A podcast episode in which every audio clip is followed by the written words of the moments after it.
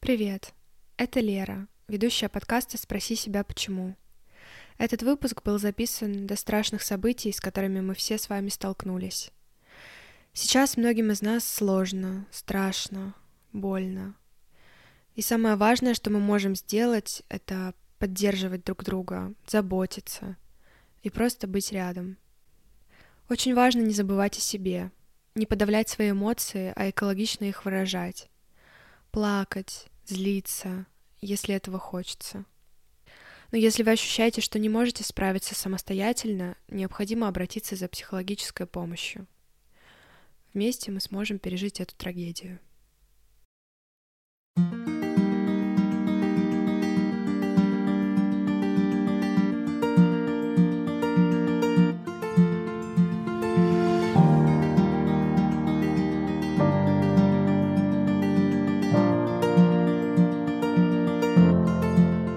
Всем привет!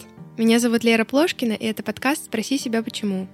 Подкаст о том, как я пытаюсь разобраться в себе и в окружающем мире с помощью психотерапии. В этом выпуске мы поговорим о здоровой агрессии и что происходит, когда мы ее подавляем. Я разберу концепции агрессии Фрейда, Винникотта. Затем мы обсудим понятие психосоматика как следствие подавленной агрессии, и я затрону теорию Биона. Ну и, конечно, отвечу на вопросы слушателя. В этот раз про то, возможно ли полноценно ассимилироваться в обществе людям с шизоидным типом личности. Если хотите, чтобы в следующем выпуске я разобрала ваш вопрос, вы можете задать его анонимно через ссылку, которая будет в описании к выпуску.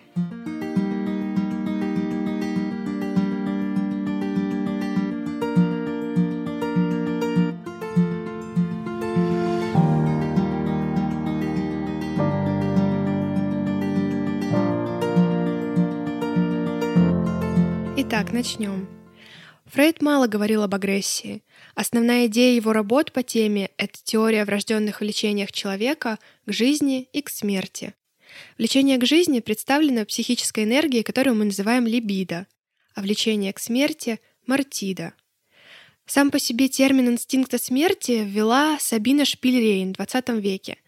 Это студентка и пациентка, лечившаяся в Австрии и Швейцарии у Карла Юнга, а затем ставшая его ученицей и любовницей.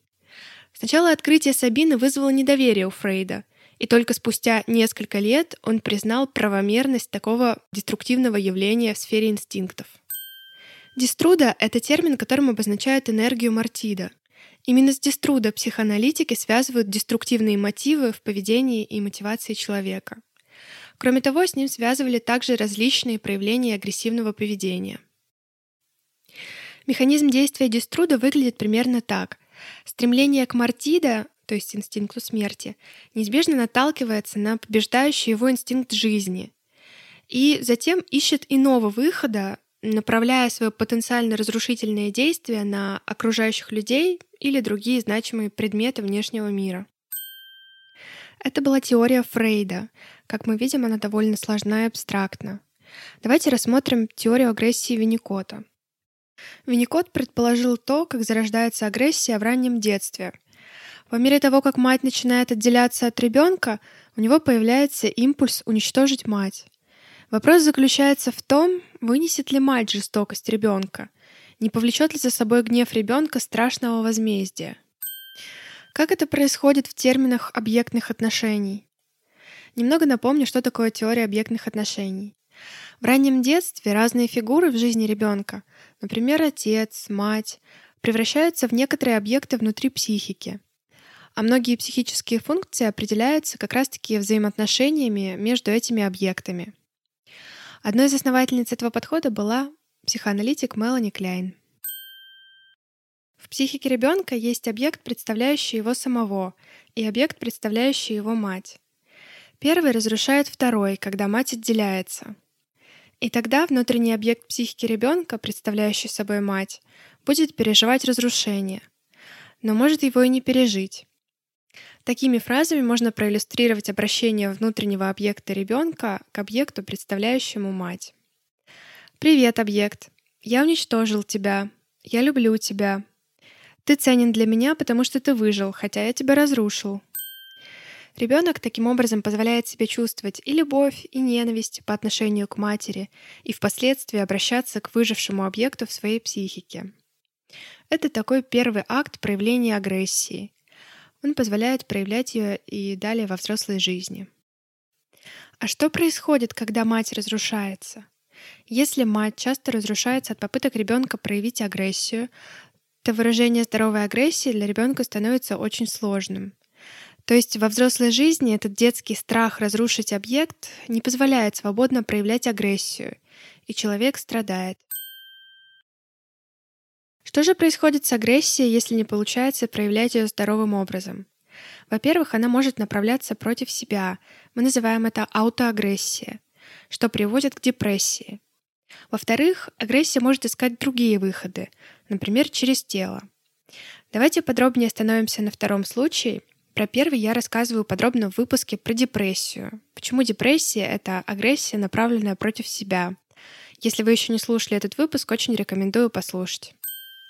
Если психика человека не может полноценно перерабатывать сильные эмоции, например, гнев, зависть, злость, то они найдут свой выход через тело. Это называется психосоматикой. У психосоматики много разных проявлений. Например, проблемы с ЖКТ, бессонница, высыпание на коже, зуд и так далее. Три года назад, когда я пришла в психотерапию, мой психический аппарат был слабым. Сильные эмоции переживались в основном телом, а не психикой. Например, во время сессии в университете меня накрывало жуткими приступами гастрита и бессонницей. В холодном поту я вспоминаю эти времена. Ты не можешь ни есть, ни спать, а голова просто взрывается от формул квантовой физики.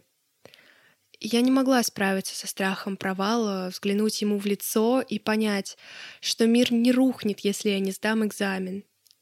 Когда сессия заканчивалась, ко мне возвращалось растраченное на экзамены здоровье. Еще пример. Я не могла испытывать агрессию и даже не понимала, что злюсь на кого-то. В эти моменты напряжение внутри меня сильно нарастало, а в животе возникала физическая боль, которая каждый раз долго не отпускала. Возникает вопрос, чем определяется способность перерабатывать чувственный опыт психикой, а не телом? Уилфред Бион, известный психоаналитик и последователь Мелани Кляйн, одной из основоположниц психоанализа, создал свою теорию по этой теме. В основе этой теории лежат альфа и бета-функции. Альфа-функция — это сложный аппарат, который помогает человеку перерабатывать чувственный опыт, а не просто находиться в пассивной принимающей позиции. В процессе переработки чувственный опыт превращается в альфа-элементы, а вот они уже доступны для переработки мышлением, в отличие от бета-элементов. Бета-элементы — это непереработанные эмоциональные события, которые не способны быть психическим опытом. Они могут быть только отторгнуты. Например, бета-элементы могут переживаться как различные болезни тела, ипохондрические состояния и так далее. То есть альфа-элементы остаются на уровне психики, а бета-элементы психикой перевариваться не могут. Одна из функций, которую выполняет психотерапевт во время терапии, помогает восполнять пробелы и недостаточную работу альфа-функции клиента, то есть помогает ему укрепить психический аппарат. Спустя три года моей личной психотерапии большая часть психосоматических проявлений ушла, и открылся большой спектр эмоций и чувств, которые переживаются уже на уровне психики, в том числе злость и гнев, которые были мне до этого недоступны. Если вы ощущаете, что трудно справляться с тяжелыми эмоциями и психосоматика ваш частый гость, то терапия — это хороший помощник в облегчении своего состояния. Кроме того, психотерапия — это невероятно интересное путешествие, в котором вы знакомитесь с настоящим собой, своими слабостями и сильными сторонами, а это улучшает качество жизни в целом. Друзья подкаста «Сервис онлайн-психотерапии Zigmund.Online» дарят вам промокод «Спроси» английскими буквами, по которому стоимость первых двух занятий с психологом и психотерапевтом будет по цене одного, то есть в сумме всего две тысячи сто девяносто рублей. С сервисом Zigmund.Online вы можете посещать сессии с психологом из любой точки мира и в любое удобное для вас время. Мне было сложно начать психотерапию, но спустя три года я осознаю всю ценность моего первого шага, несмотря на страх и сомнения. За три года у меня получилось узнать себя, проработать глубокие конфликты из детства и научиться получать гораздо больше удовольствия от жизни. Записывайтесь на свою первую сессию, чтобы начать свой путь к познанию себя, своих желаний и возможностей. Ссылка на сервис и промокод будут в описании к выпуску. Промокод будет возможно применить после выбора психолога.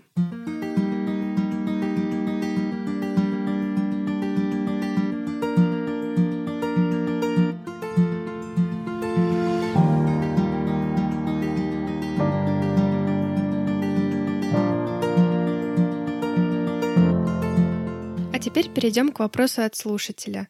Он звучит следующим образом. Насколько, по вашему мнению, велики шансы на полноценную социальную ассимиляцию у личностей с шизоидной акцентуацией? Связанные с ней неловкость и отстраненность, как правило, не пропадают с течением времени. Осознание собственных особенностей, конечно, способно помочь делу, но лишь малая часть окружающих людей хочет и может учитывать подобные странности. Заранее благодарю за ответ. Спасибо слушателю за вопрос. Он очень сложный. Сначала для других поясню, что означает шизоидная акцентуация. Шизоидное устройство личности характеризуется некоторой замкнутостью, отгороженностью от других. Шизоидные личности испытывают трудности в сопереживании другим, и, как правило, интуиция им плохо подсказывает, как реагировать на те или иные эмоциональные проявления окружающих.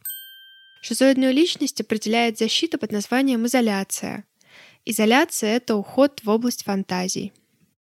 Известная психоаналитик Нэнси Мак-Вильямс говорит, что есть тенденция патологизировать шизоидных личностей вне зависимости от их социальной приспособленности, которая может очень сильно варьироваться. И это очень-очень грустный факт. Итак, если под социальной ассимиляцией вы имеете в виду, что в целом общество научится принимать особенности шизоидных личностей и учитывать их, на мой взгляд, мы не скоро к этому придем, к сожалению. Люди могут быть очень жестоки, и уровень психологической образованности в России в среднем пока невысок, хоть и стремительно растет. Естественно, что человек с любыми особенностями психики хочет жить в комфортной и безопасной среде. Поэтому самое лучшее, что можно сделать, на мой взгляд, это попытаться окружить себя понимающими людьми, которые будут принимать эти особенности, людьми, с которыми можно быть самим собой. Такой контакт точно может предложить психотерапевт. Но, безусловно, люди без психологического образования способны быть принимающими, окружать теплотой и любовью людей с любыми особенностями психики. Безусловно, в жизни будут встречаться люди, кто эти особенности учитывать не готов. И это может принести немало боли, к сожалению. Но, на мой взгляд, здесь важен баланс, чтобы хватало тех людей, кто будет поддерживать и принимать.